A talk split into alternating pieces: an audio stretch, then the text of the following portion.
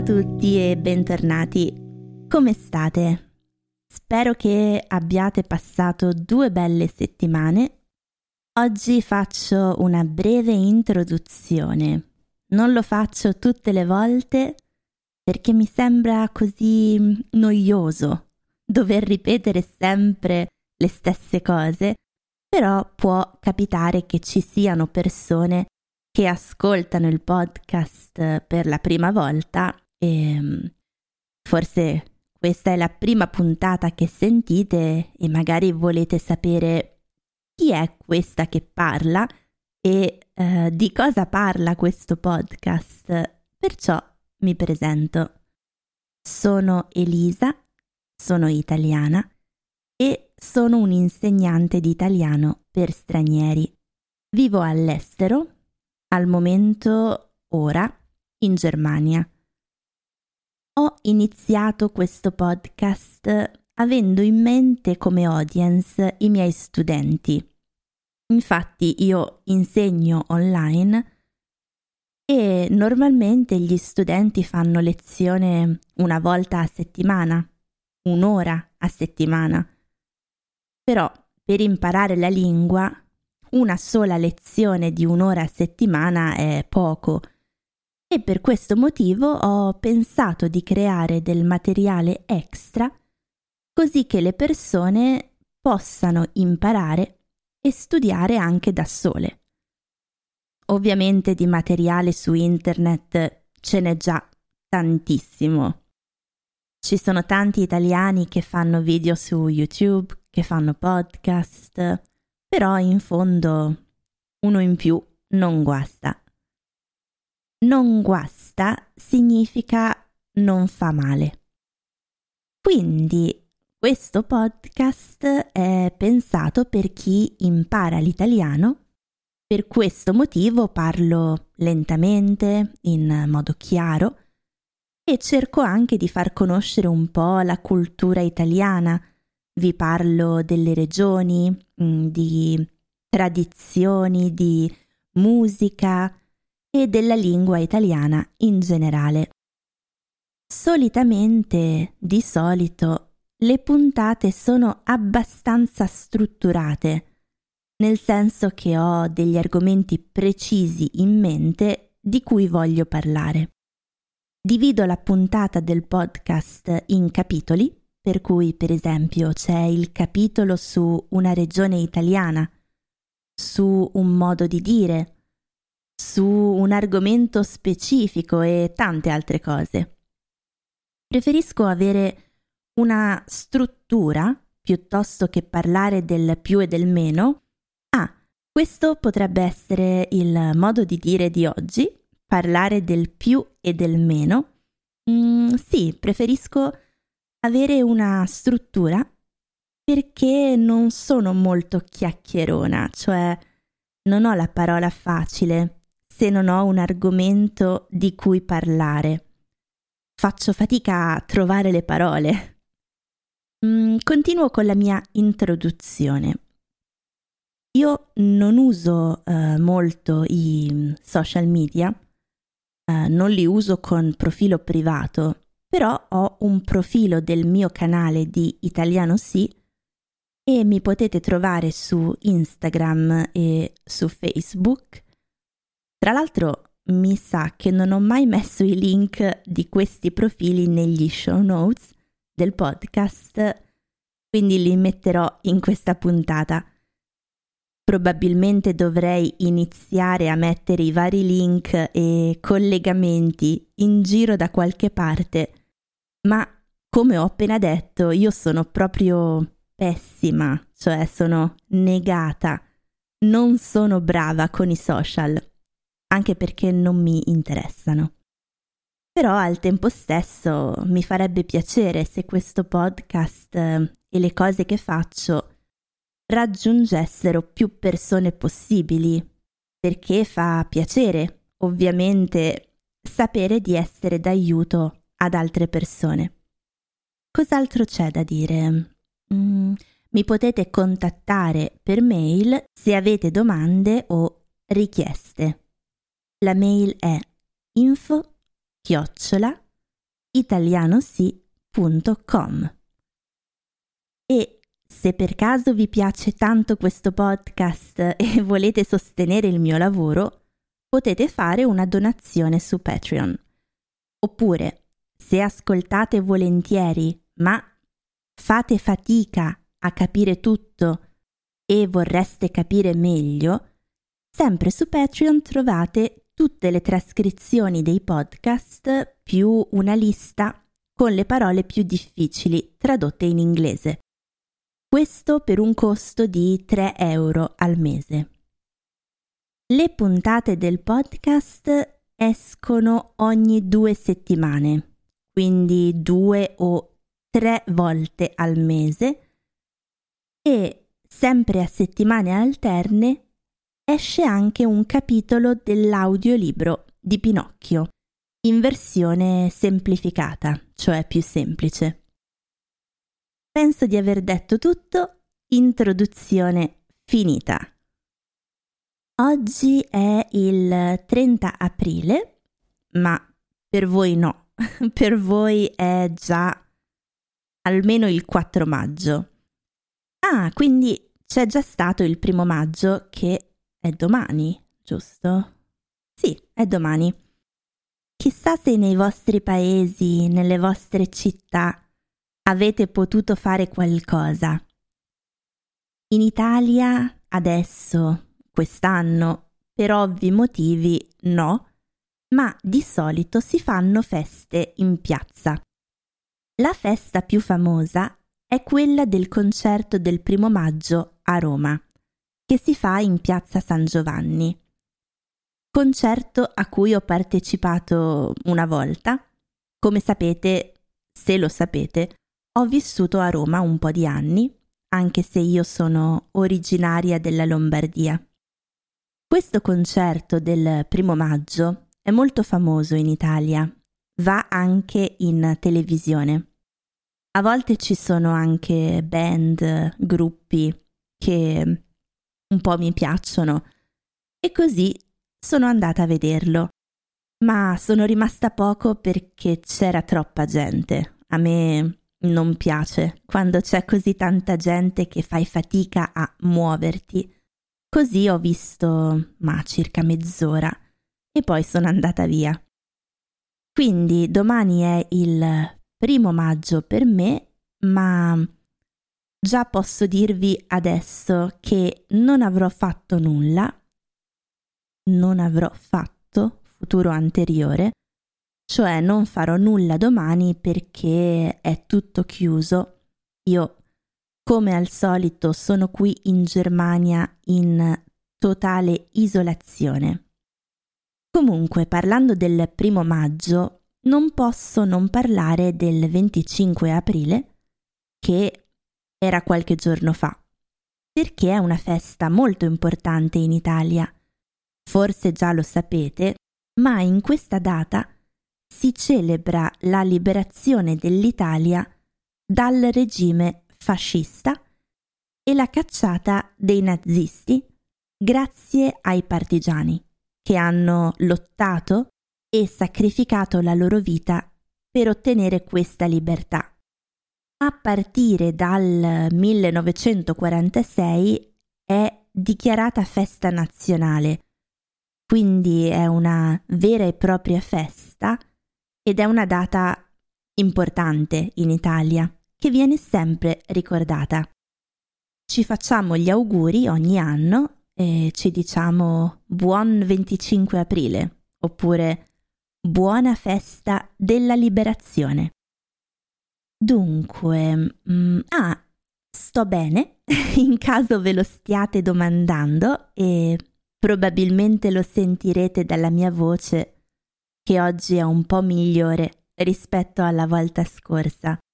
Infatti, quando ho registrato l'ultima puntata stavo male, ero malata, avevo la febbre, mal di gola e mm, in effetti non so come io abbia fatto a registrare una puntata in quel modo, ma mi dico brava da sola. In ogni caso, adesso sto bene, tutto a posto, non ho più nessun sintomo. Comunque, almeno ho la conferma che qualcuno mi ascolta, perché ho ricevuto qualche messaggio in cui c'era scritto Elisa, no, sei malata, come stai? Sei guarita ora? Eh, grazie per il pensiero. Dunque, passiamo ad altro. Mm, sto cucinando. Dovete sapere che ogni tanto mi metto a cucinare prima di registrare il podcast, poi registro e mm, dopo un'ora, un'ora e mezzo il cibo è pronto. Oggi sono molto italiana, sto facendo un classico sugo di pomodori freschi. Vi direi che poi posterò la foto del piatto di pasta fumante. Fumante vuol dire con, con fumo, calda. Su Instagram, ma è una bugia, non lo faccio mai. Su Instagram e Facebook in pratica trovate solo questi, uh, ma come potrei chiamarli? Questi post in cui spiego una piccola cosa di lingua italiana. Un po' invidio uh, quelli che hanno profili social e pubblicano tutte queste foto di vita privata dove sembra tutto perfetto e armonioso, ma io penso di essere troppo pigra per queste cose, o forse semplicemente troppo pigra per la finzione. Mi piace essere efficiente, andare dritta al punto, senza troppe decorazioni. O poi magari in futuro mi contraddirò e posterò un sacco di foto di lasagne e di tiramisù, che sono i due piatti tipicamente italiani che mi vengono meglio. Vi avevo detto che avrei parlato forse delle Marche oggi, della regione Marche, però no, scusate, non ho tempo e non sono riuscita a prepararmi una lezione sulle Marche. Ci tengo a farlo bene quando lo faccio, quindi preferisco evitare. Quante volte dico la parola quindi? È davvero il mio intercalare più, più usato, che mi, mi perseguita. Non riesco a liberarmi di questa parola quindi, che poi potrei usare altre parole, probabilmente le uso anche come perciò, per cui. Eh, ma io invece mi rendo conto quando faccio l'editing del podcast e poi quando scrivo la trascrizione che davvero devo sforzarmi di non usare quindi ogni due frasi. Quindi, uh, no scherzo. Mm, invece oggi vorrei iniziare rispondendo ad alcune domande che mi sono arrivate di carattere linguistico e anche culinario, culturale, vedrete.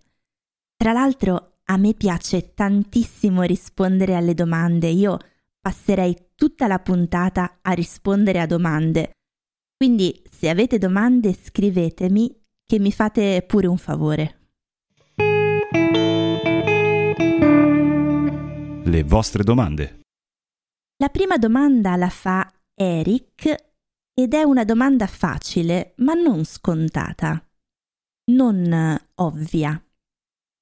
È una piccola parola, ma sento molto spesso che le persone sbagliano ad usarla. La parola è scusa, sorry o excuse me. Eric chiede qual è la forma formale, scusa o scusi? Prima di tutto, si tratta di un imperativo e eh, la confusione di Eric e di molte altre persone viene dal fatto che se sentite il verbo scusi, pensate alla seconda persona singolare tu, perché finisce con la i. Però no, attenzione, perché non è un verbo al presente, ma all'imperativo. facile facile. Informale, quindi con amici, famiglia. Scusa o anche scusami. Formale, scusi o mi scusi. Incontrate uno sconosciuto per strada e volete avere un'informazione, dite Scusi, mi scusi, sa dov'è via Garibaldi? Entrate in un negozio e parlate con il commesso. Scusi, vendete anche scarpe? Parlate con il Presidente della Repubblica? Scusi, signor Presidente?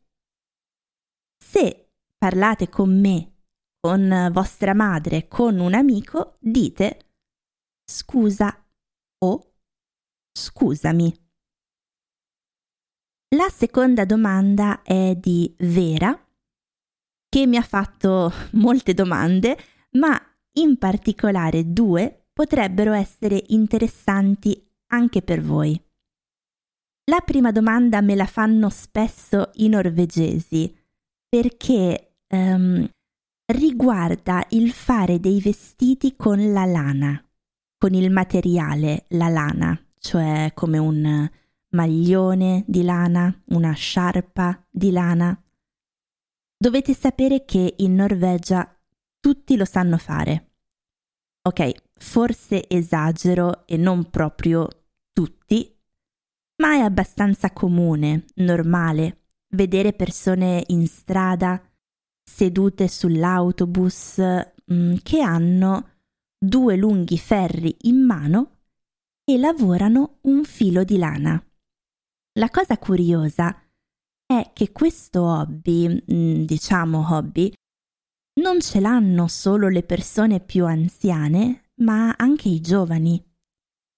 Uh, scusate, parentesi per chi non lo sa, ma io ho vissuto diversi anni in Norvegia, quindi parlo molto spesso della Norvegia perché è un po' la mia seconda casa. Dov'ero rimasta? Mm, sì, dunque, la trovo una cosa molto bella, anche perché io non ho assolutamente idea di come si faccia a creare qualcosa usando due ferri e un filo di lana.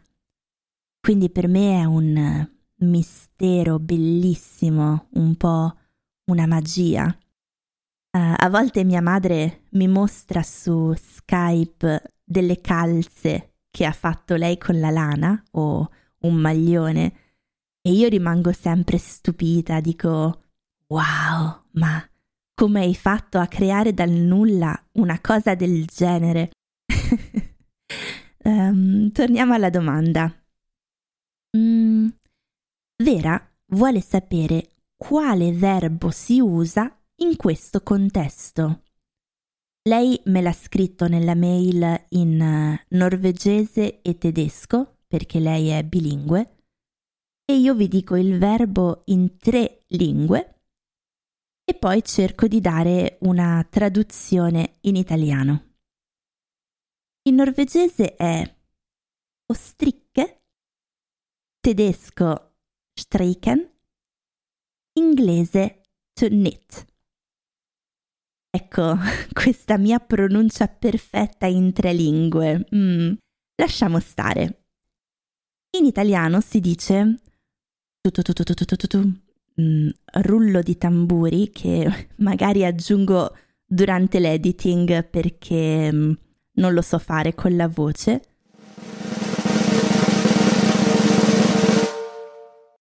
Fare. Sì, si dice fare. Ci sono in realtà diverse traduzioni. Una è sferruzzare oppure lavorare ai ferri o anche lavorare a maglia. Ma in realtà, secondo me, diciamo tutti semplicemente fare. Fare un maglione, fare una sciarpa. Magari aggiungiamo la parola di lana, uh, fare una sciarpa di lana, eccetera, eccetera. io non credo che gli altri verbi si usino. Potrei sbagliarmi perché, come ho detto, io non so sferruzzare, però, boh, mm, credo che si dica solo fare qualcosa. L'altro verbo, sempre sullo stesso tema, che mi chiede Vera, norvegese o si, tedesco nehen, inglese so, italiano cucire, non cucinare, attenti. Quello è ciò che sto facendo io adesso con il sugo di pomodoro. Si dice cucire. Per esempio, ho cucito un vestito. Ho cucito l'orlo dei pantaloni. L'orlo è quella parte in basso dei pantaloni. Quando sono troppo lunghi, cuciamo l'orlo per farli diventare più corti. Vera mi ha fatto anche un'altra domanda molto interessante. Da dove viene la parola mozzarella? Qual è l'origine? Non ne avevo assolutamente idea e ho fatto qualche ricerca. Però, dentro la parola mozzarella c'è qualcosa di familiare che mi ricorda un'altra parola ed è la parte iniziale, mozza. In italiano mozzo è un aggettivo e significa tagliato. Credo che si usi più al centro e al sud. Al nord non l'ho mai sentito, ma invece lo sentivo spesso a Roma. Per esempio possiamo dire quel cane ha la coda mozza, cioè la coda tagliata. Un gatto con l'orecchio mozzo, cioè gli manca un pezzo di un orecchio. Per esempio il mio gatto ha un orecchio mozzo perché um, l'ho trovato per strada a Roma e dovete sapere che in Italia, um, a Roma, ma credo in tutta Italia, i gatti randagi, cioè i gatti senza famiglia, i gatti che vivono per strada, vengono presi e fatti sterilizzare. E dopo gli tagliano un pezzettino di coda per far capire che sono già sterilizzati. E così quando il mio gatto mi ha trovata in piazza Bologna a Roma, mentre, mentre camminavo, ehm, era un gatto randagio e magari questa, questa è anche una bella storia simpatica, ve la racconto un'altra volta. Oggi ho tanto da dirvi e non voglio aprire troppe parentesi. Dunque, mm, sì, mozzo. Effettivamente ci ho azzeccato. Questo è slang per dire che ho indovinato. Perché deriva proprio da questo aggettivo.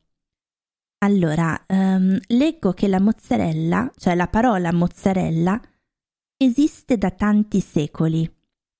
La prima volta che compare per iscritto è su un eh, libro nel 1900, sì, nel 1570 in un libro di Bartolomeo Scappi, che era un cuoco italiano che lavorava per eh, il Papa al Vaticano e che ha inoltre scritto il più importante libro di ricette di cucina dell'epoca rinascimentale.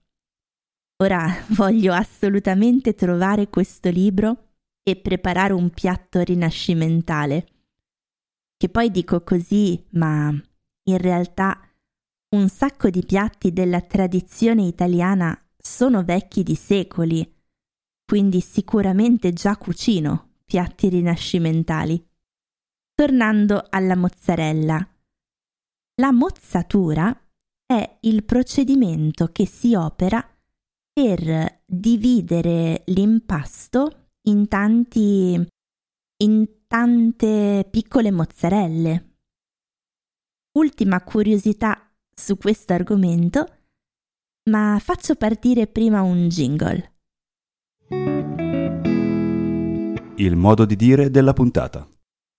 In Italia, se vogliamo dire che una persona è molto pallida, ha la pelle molto chiara, perché non ha preso il sole, non è abbronzata, diciamo bianco come una mozzarella o bianca come una mozzarella se è una donna. Tutto qua, modo di dire semplice semplice. A inizio puntata avevo però usato un altro modo di dire, quindi approfondisco adesso.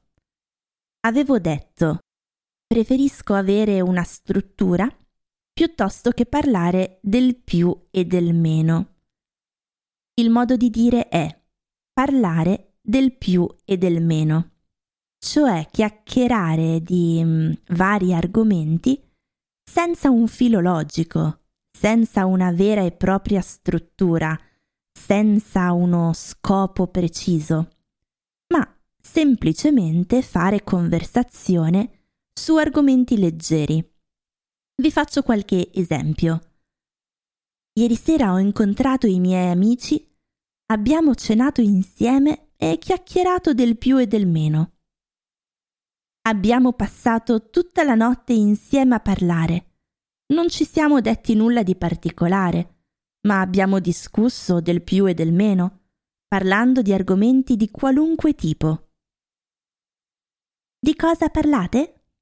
Ma nulla, solo del più e del meno. Abbiamo parlato del più e del meno, ma anche di cose importanti.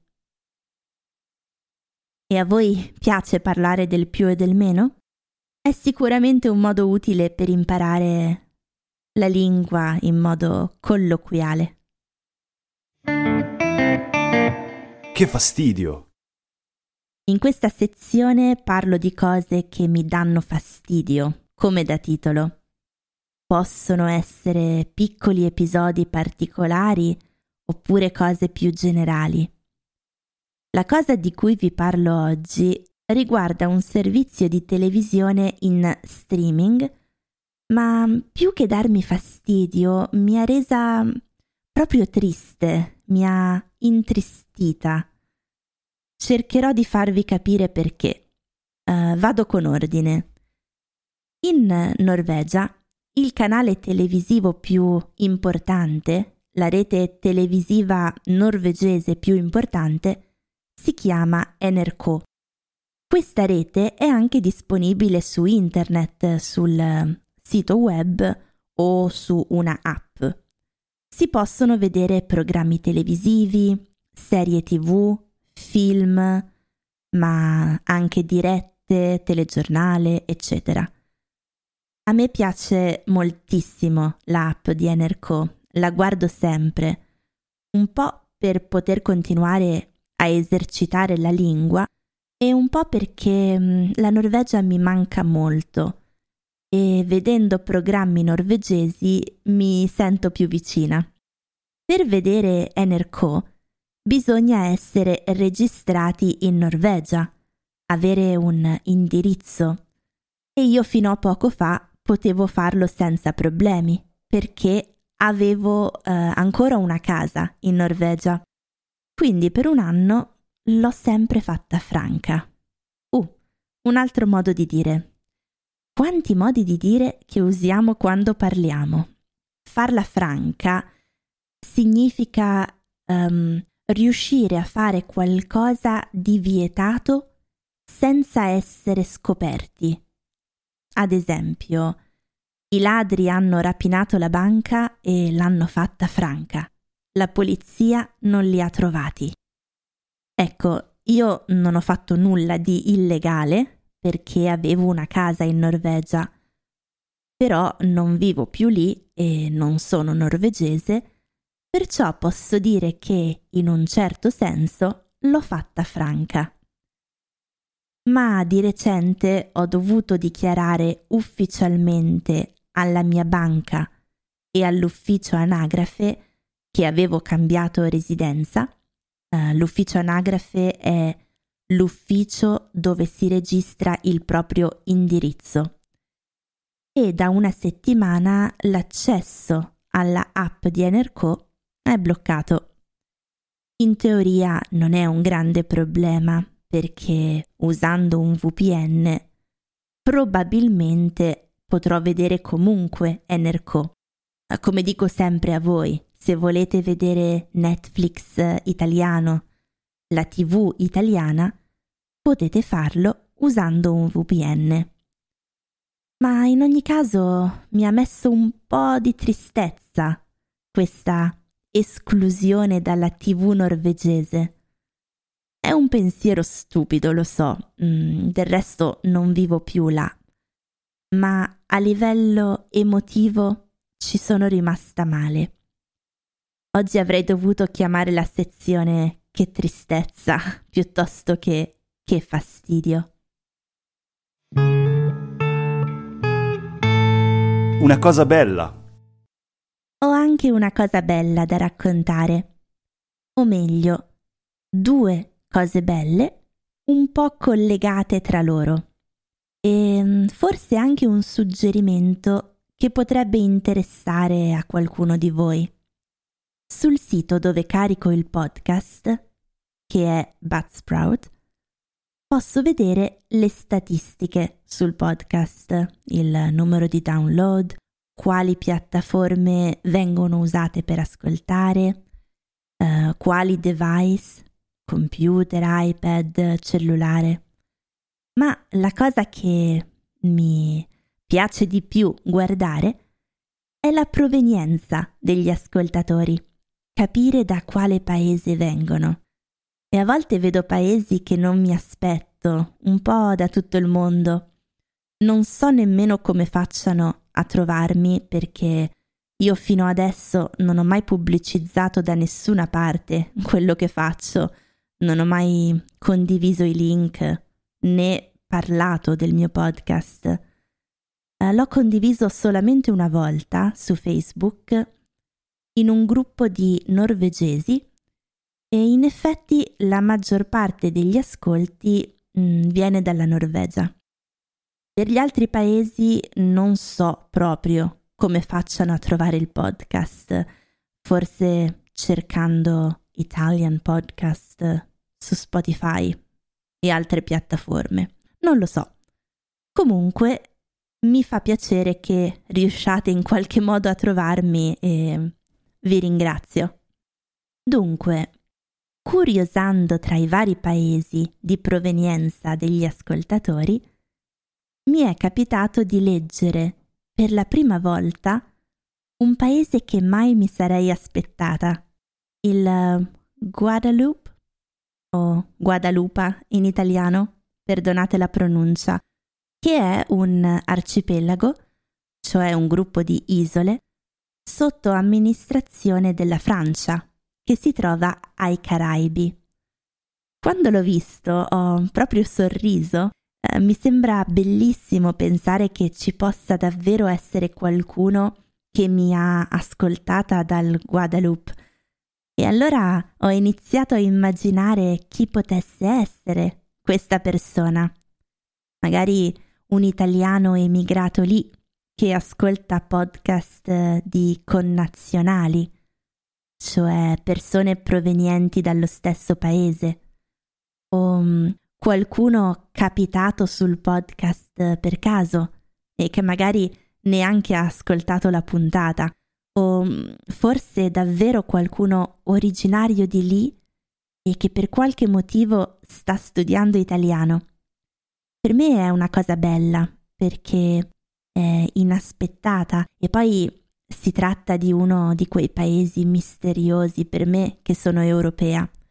Eh, non so praticamente nulla del Guadeloupe, a parte il fatto che è una colonia francese, che è un'isola e che è un paradiso, è bellissimo. E, ehm, inoltre, e qui mi collego alla seconda cosa bella, so esattamente dove si trova quest'isola. e conosco la sua capitale, Basse-Terre. Credo che si dica così, che poi in realtà penso sia un capoluogo, non una capitale, trattandosi di un arcipelago, ma non lo so di preciso. Uh, non so se voi sappiate esattamente dove si trovi quest'isola, ma per mia esperienza so che in generale le persone non sono molto brave in geografia. A parte i paesi più grandi e famosi, il resto del mondo è un po' sconosciuto. Se io avessi letto questo nome un anno fa, non avrei saputo assolutamente collocarlo su una mappa. Ma io infatti ero veramente ignorante in geografia, lo devo ammettere con molto imbarazzo. A questa cosa non avevo mai dato troppa importanza, non ci avevo mai pensato, però negli ultimi anni mi è capitato in diverse occasioni di conoscere persone anche studenti miei, che venivano da paesi fuori dell'Europa e che io non sapevo collocare geograficamente. Sapevo dire giusto in quale continente si trovassero, ma nulla di più. E questa cosa ha iniziato a darmi fastidio. Um, prendiamo in giro gli americani perché non sanno trovare i paesi europei su una mappa ma io ero esattamente nella stessa situazione per quanto riguarda i paesi di altri continenti, anche qualche paese europeo, a dirla tutta, a dire la verità. A un certo punto ho detto basta, non voglio più essere così ignorante. E l'estate scorsa ho approfittato di due settimane di vacanza in cui non avevo lezioni, non eh, lavoravo, e durante il tempo libero mi sono imparata tutti i paesi del mondo, con la loro collocazione esatta e le capitali. Per fare questo ho utilizzato un'app che vi consiglio in caso desideriate anche voi migliorare le vostre conoscenze geografiche, la app si chiama World Map Quiz. Cercherò di mettere il link negli show notes. La cosa divertente è che se dite alle persone che conoscete tutti i paesi del mondo, la prima cosa che tutti fanno è di mettervi alla prova, di farvi un quiz. Io essendo stata presa in giro tutta la vita da amici e familiari per il mio essere così ignorante in geografia, quando ho finito di imparare tutti i paesi e le capitali, ero molto orgogliosa di me stessa e ho iniziato a dirlo a tutti quelli che conoscevo. E tutti puntualmente, subito a domandarmi con quali paesi confina l'Uzbekistan? Qual è la capitale dell'Uganda? Che poi solitamente loro stessi non sanno le risposte, quindi puoi dire qualunque cosa. In conclusione, quando ho visto che qualcuno ha ascoltato il podcast eh, dal Guadalupe, ho potuto apprezzare maggiormente questa cosa perché subito quando ho letto il nome mi è comparsa davanti agli occhi l'esatta collocazione di quest'isola ed è una bella soddisfazione. Se come me siete un po' ignoranti in geografia, vi consiglio di imparare anche voi tutti i paesi del mondo e magari potete approfittarne per impararli anche in italiano Così imparate due cose in un colpo solo. Il suggerimento della puntata. Il suggerimento di oggi riguarda gli audiolibri, in particolare un canale su YouTube che vi avevo anticipato nella scorsa puntata e ve ne parlerò tra un attimo. Ma prima volevo dire qualcosa riguardo gli audiolibri in generale. A me piace molto ascoltare audiolibri.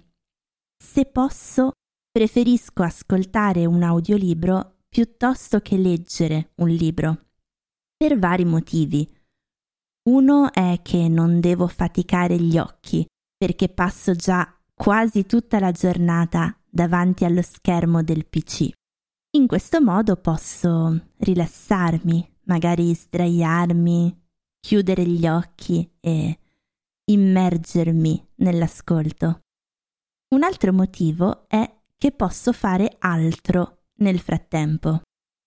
Cosa si può fare mh, dipende molto dal tipo di libro che si ascolta. Certo, se ascolti un podcast puoi fare praticamente tutto perché non richiede molta concentrazione.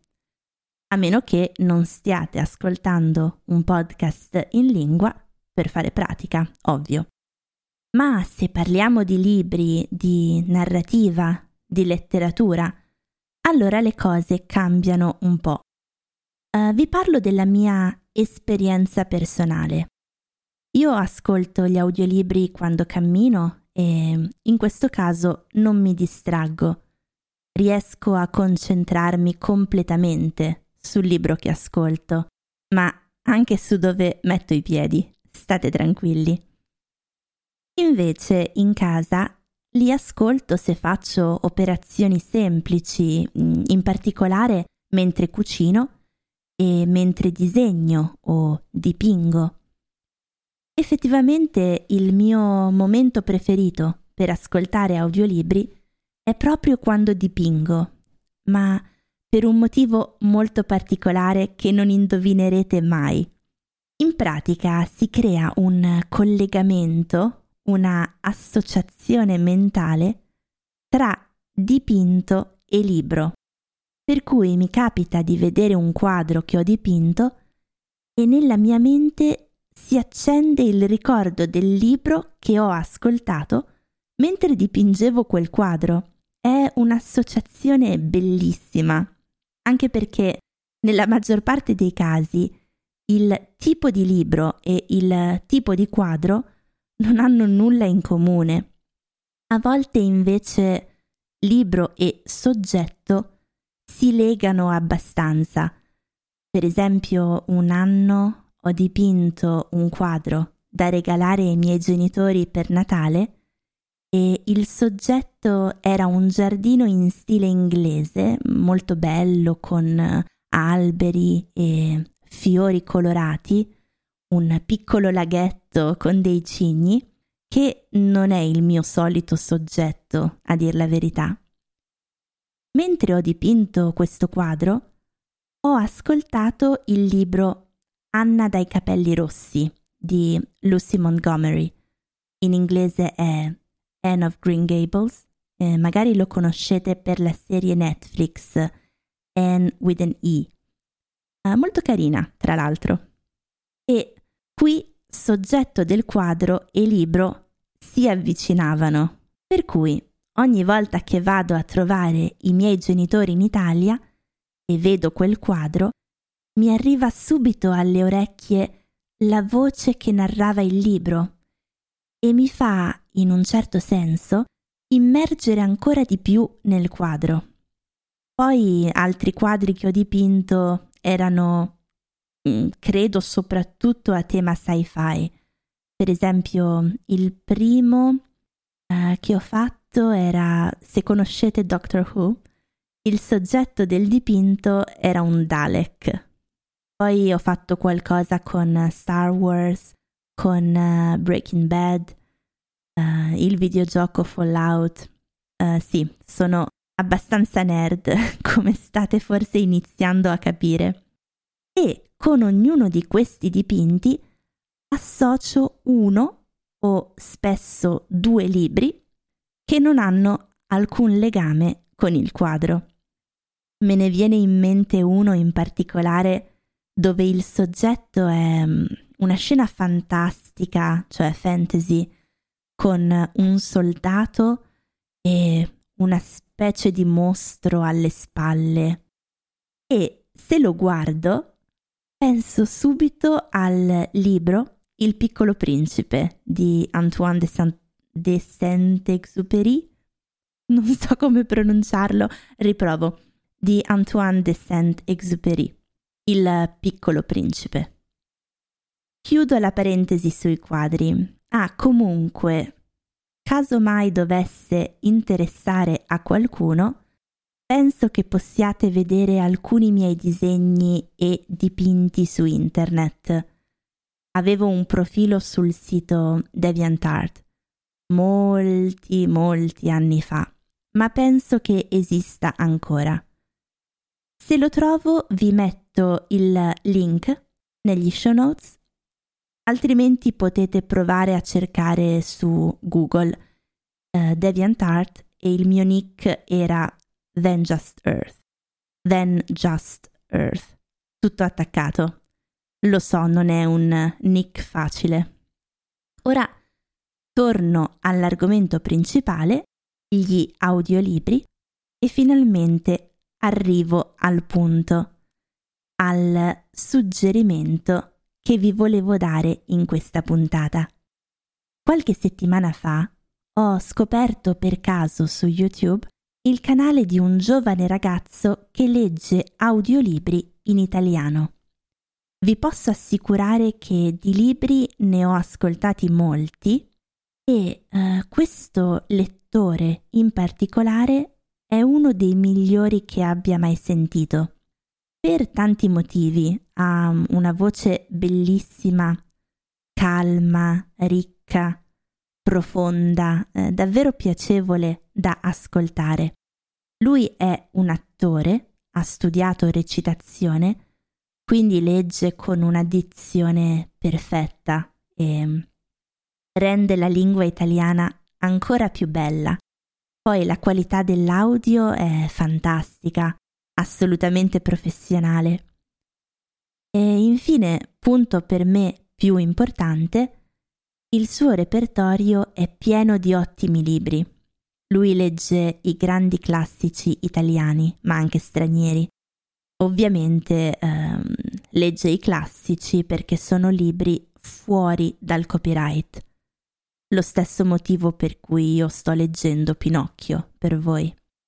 Io fino adesso ho ascoltato, letti da lui, Le notti bianche di Dostoevsky, La luna e i falò di Pavese e Uno nessuno centomila di Pirandello. Meravigliosi.